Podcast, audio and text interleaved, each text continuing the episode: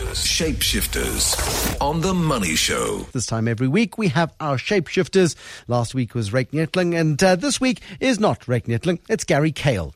Oh, no, and I don't think he's a swimmer, but he is the co founder of The Money School. Um, we chatted about The Money School just a couple of weeks ago. We thought this would make an interesting shapeshifter because so many of you email me and SMS and send tweets uh, to say, What do I do with my bond? How do I operate? I've got lots of debt. What should I do? How should I fix my financial problem? And in many cases, the solutions are not that complicated, but one can't give advice um, because we don't know the full extent of your personal circumstances. So, uh, what we thought we would do is talk to you about the Money School and give you a sense of what the Money School does so that you can say to your boss, Can we have the Money School please come to the office and teach us all about how to manage our money better? Uh, so, Gary Kayle is the co founder of the Money School. When, when did the concept start? About 14 years ago. So we've had we've had different forms um, in the business, but it started essentially sitting across a table from our broker, feeling like I had gone to a gunfight with a knife, and I really had no idea. And uh, as a salesman does, making reasonable amounts of money when I was about 20, so I'm all grown up now, and about I'm 39. And I was sitting there just not understanding anything, and I wanted to invest my money. And uh, the only thing that I had in terms of leverage is I said to the broker, the only reason I'm giving you this money is because I know your dad. And, uh, which is unfortunately the why the first the vast majority of us make our first investment, buy our first insurance product through somebody our dad knows. I mean, it's just the way world works. And if you don't have a dad who knows somebody, you don't invest generally. Well, yeah, I th- and and I think that even if people want to save, they don't know how to, mm-hmm. and they're scared to save because they don't know what they're being told. And saving, ultimately, people say, I'm going to save, I'm going to invest. And they put money into a current account. Um, or they put money into an interest bearing account, which at the moment, if you're lucky, will give you 5%. Well, um, I actually had that experience yeah. yesterday. I found my bank, I now I wanted to set up a call account. And they suggested, you know, they'll give me 5.3%. And I said to them, okay, so let me get this right. If I put my money in the bank, it's going to devalue over the next year. So my money's going to be worth less next year than it is now. Please tell me that your banker understood that. She laughed and she said, "There's nothing I can do about it." Yeah, because at the end, and what we're talking about here, of course, is the inflation rate is sitting at 5.9 percent at the moment. That's right. And an interest rate of 5.3 percent means that this time next year, your new balance, if you've got a thousand and your your balance of a help me out here, a thousand and fifty three, uh, will be worth less than uh, than it is today. Correct. I mean, I don't expect them to make me money, but at least just keep the the, the value of it at least. Um, but I think you know, just in my own personal experience at the outset, trying to trying to save, there was something that I didn't understand, and that was I was shown a lot of zeros at the age 65 if I just put my money away for a period of time. And it was a couple of million rand. And as a 20 year old does, they think they're now financially free. So if I just take this couple of hundred rand, put it away for the next 45 years or whatever it is, I'm free because I'm going to have a couple of million. But, but, also the financial services sector in those days was far more guilty than it is today of giving you an assumed rate of return, saying if we get you 12% per annum or 20% per annum over the next 25 years, um, this is what your money will be worth. Yes, uh, and they don't teach you about the time value. correct. Money. So even if there's overestimation or even if it's underestimated, the problem is, is that somebody doesn't understand that 3 million rand in 45 years is buying you a Toyota Tazz. Yeah. It's not retirement money. But in today's terms, the consumer thinks it's a lot of money. Yeah. And that's why financial education or managing your money well is a DIY job. You have to take responsibility and understand. It's not up to, you can't blame somebody else for, for not telling you what your financial future you, looks like. You can blame whoever you like, but it's not going to change your financial position when you're 70. No or 20 or 30. Yeah. You know, most people that we, we, we see now in our workshops, when they're 18, is, is probably about the wealthiest they're ever going to be because they owe nothing and they have nothing. And when they're 28, they've got a lot of debt. I mean, if you look at where, where stats are, you know, the average debt to income ratio in South Africa is 80% yeah. at the moment. And the savings ratio is at zero. It's actually doing really well. No one's saving. But it was, it was at a minus a few years ago when, where people were mm. cashing in their investments. Um, these are these are real issues. And what, so, so take me back to 14 years ago, sitting across the table from your broker. A light bulb comes on and says, "I need to learn about this stuff." And once I've learned about it, I can make money teaching other people about it. Yeah, I think my, my question was: Is do do you not think that we should set up a training company to teach people about me? I mean, so to, to teach people like me about what, yeah. you, what you are saying, and that's what we did. So for a couple of years, we had a business that was it was really financial services focused, and we would teach people uh, effectively translate what the broker's saying so that they could engage correctly and at the correct levels, so they understand what risk means. So, as an example, if a if a, um, a financial planner is talking to somebody about risk in their life, and they're saying to them, that you need a life policy because in case you die, you get a dread disease or, you know, you're disabled. Now, the consumer thinks that that's leverage. They think that the person's trying to coax them into taking this product. As an educator, we have a different position because we're independent. So we can say, everyone in the audience, put your hands up if you've got children or a wife that relies on you financially. Now, if something happened to you, would it be a negative? Or You sound like an insurance salesman. No, but what I'm saying, so I'm just trying to show you from an education absolutely. perspective. And we're saying, you know, take responsibility. It's reckless not to cover risk in your life. And Uh, and the, the problem with that risk is it's an admission of mortality. It's an admission that you're not infallible. It's an admission um, that you know you might not be around forever. And for a lot of people, that's quite a hard thing to accept. It is. And well, let's just say that everyone's positive and they do believe they're going to be around forever. That's even a bigger problem. you know, Yeah. um, I, for, I think that the single biggest problem that people have got is they've just, that there's no understanding of what's going to happen in their financial future. And, and okay, so that's the one side of it. Um, I will counter that. Yes. Um, because when I've been faced with a similar scenario, and then you get the quotes back from the nice broker who has told you about how um, your children will starve and uh, be out on the pavement, and uh, um, and, and it'll be your fault, and you'll be rolling in your grave, and you know all of that sort of stuff. Because they do tell a good scare story. Uh, they then send you a quote, and life insurance is relatively cheap per hundred thousand or per million or whatever, however much life insurance you you buy. Yes. But what is so incredibly expensive and what puts a lot of people off buying protection for disability, which is almost more debilitating on a family because if you have a disabled Yes. breadwinner in the family who's no longer a breadwinner, you have to go to the additional expense of looking after them. If they're dead, they're gone. The problem disappears. Yes. Um, but but if you've got a disabled person in the house, now that insurance is vulgar in its pricing. you know, there's a balancing act. And I think that w- from, from my experience with, with a lot of people that are, that are corporate employees, they don't look at what they actually have in terms of cover from a group provident or pension fund. So when they're sitting, they're sitting in isolation because they have no idea actually what their portfolio looks like. But, I, but, but it actually, it's 10 steps before that because it's, I, I'm saying that there's a balancing act. And, and this is because what I find is that most people don't have the necessary disposable income because of the financial decisions that they made over the last couple of years. So if they, if they actually just did a cleanup and understood where they were spending their money and, and just prioritized things, they'd find that they actually have more, more money available to do the right things. I, I, I'm loving the more and more financial institutions are coming up with tools. You've also got um, Gabriel uh, Christo Davel, I beg your pardon, Christo Davel in Cape Town with 22 7. Yes. Um, these are the guys that do have got a tool which you pay for, um, but you you submit your monthly payments and where you spend your money. And guys who've done it tell me that they have been shocked at the with the amount of money they spend, for example, on things like cappuccino and uh, popcorn at movies and all that sort of stuff, because it breaks down what you spend your money on. And only once you know what you spend your money on are you really able to get a grip on uh, managing that money better. You make a good point. If you look at the payoff line of the money school, it's Vula Mehlo. Vula Mehlo. I always believe I wake up every morning. I go vula mehlo. So Uh, open, your what? eyes. Open your eyes. Open your eyes in Zulu. So what you're saying is that's what the compute that's that's what the consumer needs. And as soon as they have that experience, that is when they start to understand the game that they that they're currently playing.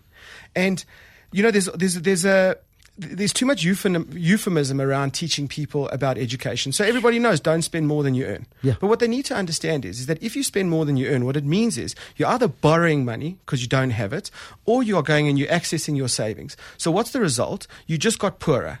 So let me understand this. So you went to work, you didn't see your kids, you didn't go to any of their sporting events, you worked late, you dealt with a lot of a lot of pressure, plus financial pressure, plus you got a wife that you're trying to make happy, which is an art in itself. And Speak for yourself. And and at the end of the month, you get paid. And what do you do? Throw the money in there. Do what everybody else does. Yeah. Go back onto the corporate battlefield. Go make your money. Like what are you doing? Your your your actual strategy, if, if you took a step back, was is I'm going to go work hard and I'm going to get poorer every single month. Sounds about right. Isn't that what we all do? Isn't that what South Africans generally do? They, they do. That is exactly what's happening. So when people have such a high debt to income ratio, the debt's growing because interest doesn't sleep. No. And they are getting poorer every single day. And that's why you need a real plan and real buy in from everyone in the family to, to, to make sure that that's. That I. I want to test how good the money school is. I want to test how good Gary Kayle is Please, at this please. education Okay, thing. okay. Any, what is the most difficult personal finance question you can put to Gary Kayle this evening? Awkward, difficult. Test him. 021 446 0567 011 883 0702. Absolutely anything that's on your mind from a personal finance perspective. If you're struggling with something, if you're struggling to deal with something, if you've got a colleague who's got a problem and you want to know how best to approach them to help them deal with their problem. Um, I, I know somebody who at one stage had five credit cards maxed out, a home loan that was maxed out, and was in such serious dwang they were considering quitting their job so they get their provident fund paid out so they could settle their debts. Yeah. I mean, and people seriously do consider that sort of suicidal behavior at, points. Well, well companies, um, HR uh, divisions have taken a stand on that where they'll say, we can't rehire you back for two years. Yeah. They had to do that to stop people from doing that. You've got staff that have got, have got garnishes. They know it's like one of the seven or 11 creditors that they owe money to that they haven't paid, and they start attaching from the salary. And a lot of these staff don't even go and ask who it is and how much I owe and what's the interest and what are the charges and what's the admin and collection fees. Um, do you know a book called The Richest Man in Babylon? Yes. Is it a fantastic book? Unbelievable. Okay, because now George Sinclair tells me we must all read The Richest Man in Babylon and practice what it says, and you will never have money problems. Just summarize The Richest Man in Babylon for me. So there, there's this great concepts in that book. So one one deals with something that's really, really a deep rooted problem for a lot of South Africans, and that is is that they have a lot of um, secondary family or friends borrowing from them on a monthly basis. Yeah. And you know, it's it's, it's a good strategy because it's it's really a helping strategy and it's set up to help put your cousin's child through school, Sure. etc., etc. But there's a concept in that book, just an example. It's very laymanish. It's it's it's written as a story, which is great to read. It flows, and it's a very very short book. But one of the concepts that I loved in that book was he spoke about don't own somebody else's liability. So if somebody comes to you and they're borrowing money on a, on a monthly basis, you have to at some point sit down and say, let me see your budget. Let me understand what it is that you're doing. Because normally what happens is when people want to lend money because they, they already have too many loans, all they're doing is giving you their obligation. Yeah. So that you're not going to solve their problem. They are going to be, uh, they already have a cash flow problem right now. What makes you think that next month they're going to be able to pay you? But how do you say no to somebody close to you who's got tears in their eyes and is burying the third relative who didn't have funeral insurance and the family's dignity rests on So- um, this third funeral in the last six months. And uh, you know that, that they're never going to be able to pay If you have a close relationship with somebody and you want to help them, then understand either one, you're sitting them down and saying, I would like to see how you're going to pay me back. Because if you, I would, because first of all, I'd show somebody my budget. I'd say to them that these are my obligations. This is how close I am to the edge every single month. Do you understand if you don't pay me back this money, I'm borrowing this from a credit card. This is the implication on me. You can take that route. The other alternative is if you don't want to be, you don't want to do that to someone, you're giving them the money. Yeah. And, and, and write it off. Yep. Be willing to say, here's a donation for you. Because you're going to ruin your relationship. Yeah, absolutely. And, that, and money destroys And everybody knows the relationships. Yeah. elephant in the room. Absolutely. Mama Loco uh, says, I like this money school guy. He is brilliant. Well, okay, he's a nice guy. I don't know if he's brilliant, Mama Loco, so that's why I'm going to put him to the test. Headphones on, please, if you if you would. Gary Kayle, the co-founder of the Money School. Kachliso in Meyerton. What is your infernally difficult question for Gary Kayle? Hi, Gary Kayle. Um, um, I'm I'm 24 years old and I started working say three years ago. Yeah. Um, I don't have uh, life insurance, but I do have um, a retirement fund with the company. Yes. And my reason was that I I don't have any dependents, and if I die or whatever my retirement fund is, will pay for my car or whatever else. Is this is this the savviest of decisions to make? Kachliso, thank you very much in Meyerton this evening. So, um, Kakliso, the, the thing I just want to say is, is that um, we, we teach everything that's below FSB, which means that I'm not a financial planner and I can't tell you what to do uh, in terms of purchasing an investment or should you, shouldn't you take life insurance. We can just talk the high level. But in terms of, in terms of your situation, what you're saying is, is that you don't have any. Am I correct in saying that, Then that she has no dependents. you have no dependence. So Yeah. nobody's relying on you financially. Yeah. So if if you died, and, I mean, don't take this the wrong way. Financially, it makes no difference to anyone. Yeah. Is that correct? That, that's Is she still that- on the line? that- that's, what, that's what she says, yeah. okay. So then, what you're asking me is, should you rather be focused on taking your money and investing it? Yes. Uh, 100%. Okay. And that and that uh, is absolutely right. But uh, um, also bear in mind that there may be people who are dependent upon you in ways you don't know. I mean, Reeva Steenkamp, for example, didn't have any direct dependents, but her family was dependent on her, Yes. um, and she did help fund them and, and, and all of that sort of stuff. So um, that uh, consider that there is a broad family issue here. You might not even know that you occasionally give five hundred bucks to your cousin to help through varsity fees and all that fact sort that of she's considering all of this, is good. yes. Renier or Renier in the Strand, your question. Hi, Bruce. Compliments on a brilliant show. Gary, my question. That Uh, looks like a what tough is your question. opinion on sequestration as a five year plan to get rid of all your debts as opposed to I've got a lot of debt. It'll take me more than five years to pay it off. And I'll be in a better situation during the five years if I get uh, sequestrated as opposed to trying to pay the debt off and then be in a better situation after five years. Renee, thank you very much for your question. It's a bit like saying I need to lose five kilograms, so I'm going to chop my leg off, isn't it? Um, I think that, uh, uh, Renier, ca- how much do you understand about your debt? Do you understand the interest, the cost, the collection fees, the period? Do you know all of that?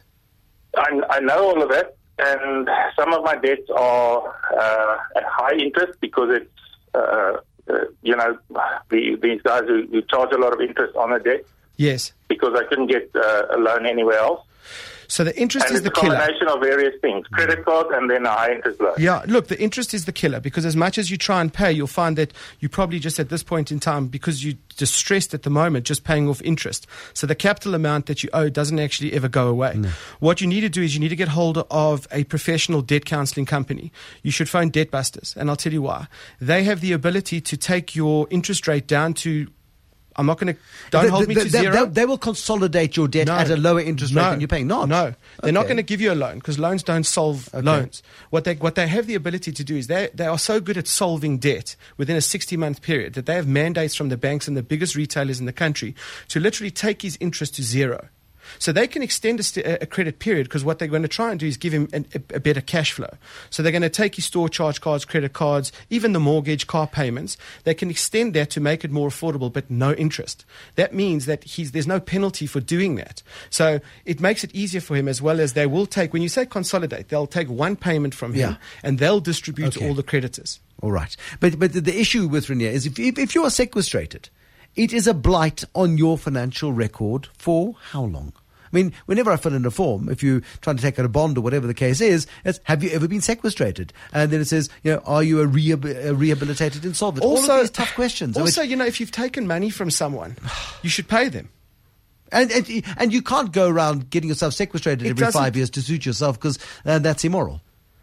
Yes. Okay, good. Uh, Lesego uh, in Ruidepoort. We, we're testing Gary Kayle this evening. Remember, he's not a financial advisor, Lesego. He's Bring not going to on, tell you what to do, but challenge him. Go on. Okay, I'll try to. I'm not Hi, try, Lesego. try to. Hi, how Just you be doing? nice to me, please. Good. I'm not trying to crack your head, but your comment just killed me before you got me on air. But listen, I, I just want to ask. I've got a bond for about one million rand. Yes. Okay. Um, I've got about four hundred thousand. So I'm thinking, should I pay off the bond, or should I buy a little uh, flat or something, rent it out, create four thousand rand or so per month, and use it to pay off the bond? Lesego, In again, other words, that, create, yeah, create a, yes. it's a great financial advisor question, and that's a Warren Ingram related Yes. question, Lesego. Uh, what, we had a very similar question with Warren Ingram last Thursday, uh, and Warren's question was, what interest rate will you have to pay, are you paying on your debt? And if you can get a return higher than that interest rate, bearing in mind um, that you may need to pay some tax on the rental income you receive, because if you're using your 400,000 Rand in cash to pay, uh, to buy a property for cash, you're not going to have any interest income you can offset against that. It's complicated stuff. But um, be, just be careful. You need proper financial advice. Um, uh, I think that I, I can think take his head's in the right Oh, place, though. Absolutely.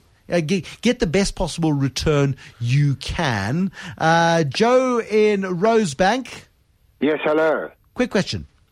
Yeah, I'm in a dilemma because I have a Section 54 property transfer. I got divorced some years ago. No one told me I should make this transfer quickly. But the uh, now SARS uh, want money, the, the, the uh, property transfer um, uh, tax. Um, and because I'm retired, I can't get a loan from the bank. So it, the the interest which uh, SARS want goes up and up. I can't get a loan. I can't get the property transferred into my name. It's uh, you know it's a catch twenty two. Uh, uh, uh, Joe, I mean, again, is this the sort of thing you can uh, give guidance on at all, Gary? I mean, this this is beyond the money school. I can't. But Okay. Joe, do you want to just email me and I can look around for the advice? Okay, Joe, um, uh, our producer will give you uh, will give you the money school's email address. Uh, just give it to us on air quickly. It's Gary at the Money themoneyschool.co.za. That's so hard. Gary at the Money themoneyschool.co.za. Yeah. How do people get hold of you if they want you to come in and, and help staff and train staff? And, They and can of- email me, me directly or they can contact, go to our website, all our details are there. Okay. I mean, and that's themoneyschool.co.za. And Correct. And it is about coming into the workplace and just helping people through common everyday problems that we all struggle with from time to time. Correct. There isn't enough money. There's too much debt. We've got too, we've got too many responsibilities. And not just in the Let's out. workplace. We've got uh, a really good opportunity for people at the moment where if they'd like to go and sit in a formal environment, uh, we have 44 Boston colleges around South Africa that are now running our programs and they can access um, this education through a- an amazing trust that's been set up by One Life called Truth About Money. If they go to truthaboutmoney.co.za, they can access the course funded by One Life. There we go. Those are the key words on that one. I think this is a compliment. Uh, says Andre in Cape Town. I think your guest Gary has ADD, a wonderful powerhouse of energy and good advice. There we go. That's the compliment Thank that you. you. were looking for. Uh, Gary uh, Kayle is the co-founder of the Money School. Tonight, Shapeshifter